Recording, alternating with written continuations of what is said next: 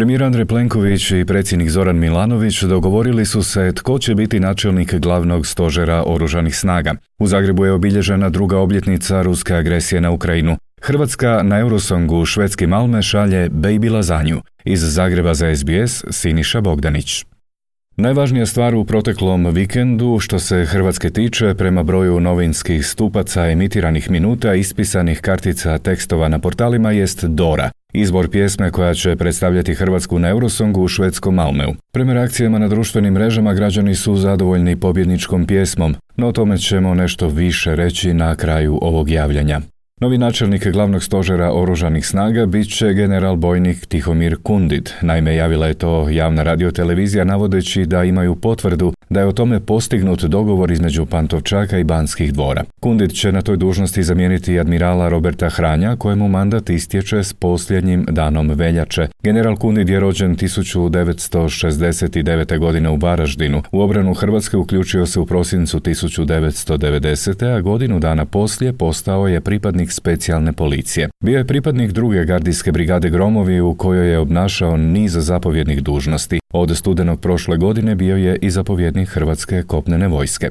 Da vladajući posve ozbiljno razmišljaju o ponovnom uvođenju vojnog roka govori izjava državnog tajnika u Ministarstvu obrane Branka Hrga. Naime, u ministarstvu se brusi model obuke, kazao je za javni radio. Očekujemo da ćemo kroz nekih desetak dana imati pripremljen model koji bi onda prezentirali vladi Republike Hrvatske. Nakon toga kad se odredi, onda će se dalje razraditi kompletan model, ta će se znati približni roko. Bitno je naglasiti da su i sada u ovo vrijeme svi punoljetni muškarci od 18 do 55 godina vojni obveznici i da ne dao Bog do nečega dođe, svi bi dobili poziv da se odazovu, a nespremni su. Dakle, ovo je u stvari ideja da se ljudi pripreme da se samo zaštite, da se znaju ponašati. Vojane u Požegi, Sinju, Puli i Bjelovaru mogle bi postati centri u kojima će se provoditi obavezna vojna obuka koja će trajati tri mjeseca. Hrg je kazao i da će ročnici mjesečno dobivati novčanu naknadu, a ona trenutačno iznosi 700 eura. Ministarstvo vanjskih i europskih poslova odbacilo je navode o miješanju unutarnje poslove Republike Srbije. Ističu kako je ministar Gordan Grlić Radman konstatirao činjenicu o neusklađivanju Srbije s vanjskom i sigurnosnom politikom Europske unije, a u pogledu ruske agresije na Ukrajinu. Naime, Srbija je uputila prosvjednu notu u Hrvatskoj zbog izjava šefa hrvatske diplomacije Grlića Radmana da je predsjednik Aleksandar Vučić ruski trabant, objavila je to jučer agencija Tanjug. Te izjave predstavljaju daljnji nastavak izgradnje atmosfere mržnje prema Srbiji i srpskom narodu i narušavaju zajedničku politiku promoviranja mira i stabilnosti u regiji, stoji u toj prosvjednoj noti Srbijanskog ministarstva vanjskih poslova. Hrvatsko ministarstvo između ostalog u svom odgovoru piše Europska obitelj ima svoje vrijednosti koje uključuju i poštivanje međunarodnog poretka. Taj međunarodni poredak narušen je ruskom agresijom na suverenu i neovisnu Ukrajinu. Stoga pozivamo još jednom Srbiju da što prije prema pitanju agresije na Ukrajinu uskladi svoju politiku sa zajedničkom vanjskom i sigurnosnom politikom Europske unije i tako se u istinu svrsta na pravu stranu povijesti.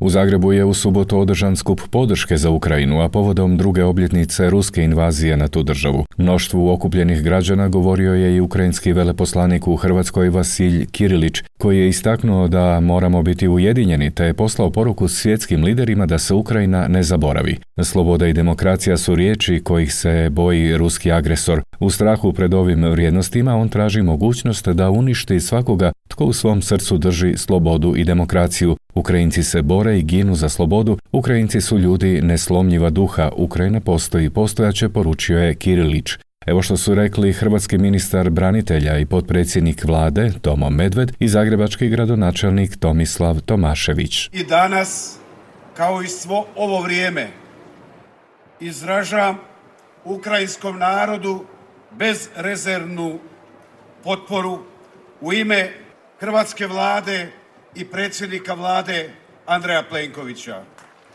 Protekle dvije godine Ukrajina je branik Europe i zato je naša obveza biti uz ukrajinski narod u krvavoj borbi za suverenitet i vlastitu opstojnost.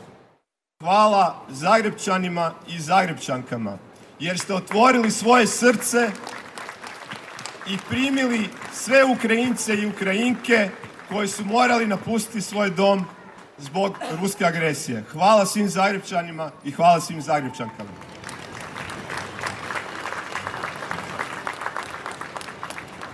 Kao grad Zagreb napravili smo i radit ćemo naravno sve što možemo da vas u tome podržimo. Poslušajte što su na Zagrebačkoj tribini povodom dvije godine ruske agresije na Ukrajinu kazali bivša predsjednica Hrvatske Kolinda Grabar-Kitarović i ranije spomenuti veleposlanik Vasilj Kirilić. Ovdje je riječ o klasičnom pravu na samoobranu i agresiji koje smo nažalost i mi pomogli zato što smo mlako reagirali kad je došlo do njene prve otvorene faze 2014. godine aneksijom Krima i napadima u Luhansku i Donjecku. Mi smo svesni naše obaveze braniti svoju zemlju, braniti svoje obitelji, svoje roditelji, djecu, unuci. I kad braniš svesno, kad ti braniš ne ideš kao osvajač, a braniš, uvijek doći će pobjeda. Mi smo svjesni toga. I glazba za kraj. Donedavno javnosti posve nepoznati mladić iz Umaga, Marko Purišić, umjetničkog imena Baby Lazanja, na trodnevni glazbeni festival Dora došao je kao rezerva, a nakon što se iz natjecanja povukla jedna kandidatkinja. Uspio je u svega par tjedana prikupiti vojsku obožavatelja, a sinoć je osvojio Grand Prix, što znači da će predstavljati Hrvatsku na Eurosongu u švedskom Malmeu. Kaže da mu uopće nije bio plan ići na Doru, te da pjesma Rim Tim Tagidim nije bila pisana ciljano za ovaj festival.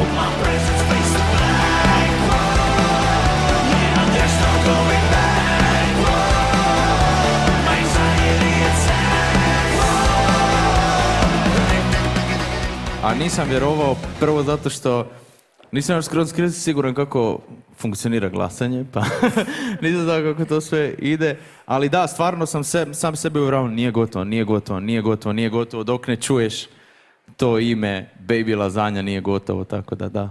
Imao sam priliku malo, malo na dvije, tri minute uhvatiti uh, Let 3 u hotelu, pa sam ih malo ispitivao ono kako je u slučaju da se desi, kako je vama bilo, koje je njihovo iskustvo bilo i bilo je baš onako kako su rekli na stage, ono borbeno, ali sve što je borbeno vrijedi se boriti za to valjda, pa da. Kažemo za kraj da su ovaj nastup mnogi usporedili s nastupima berlinske grupe Rammstein, a kako je pjesma na engleskom, mnogi nisu ni pretjerano razmišljali o tome o čemu stihovi govore, a govore o seoskom dečku koji odlazi u veliki grad da se više nikada ne vrati. I to je to za danas.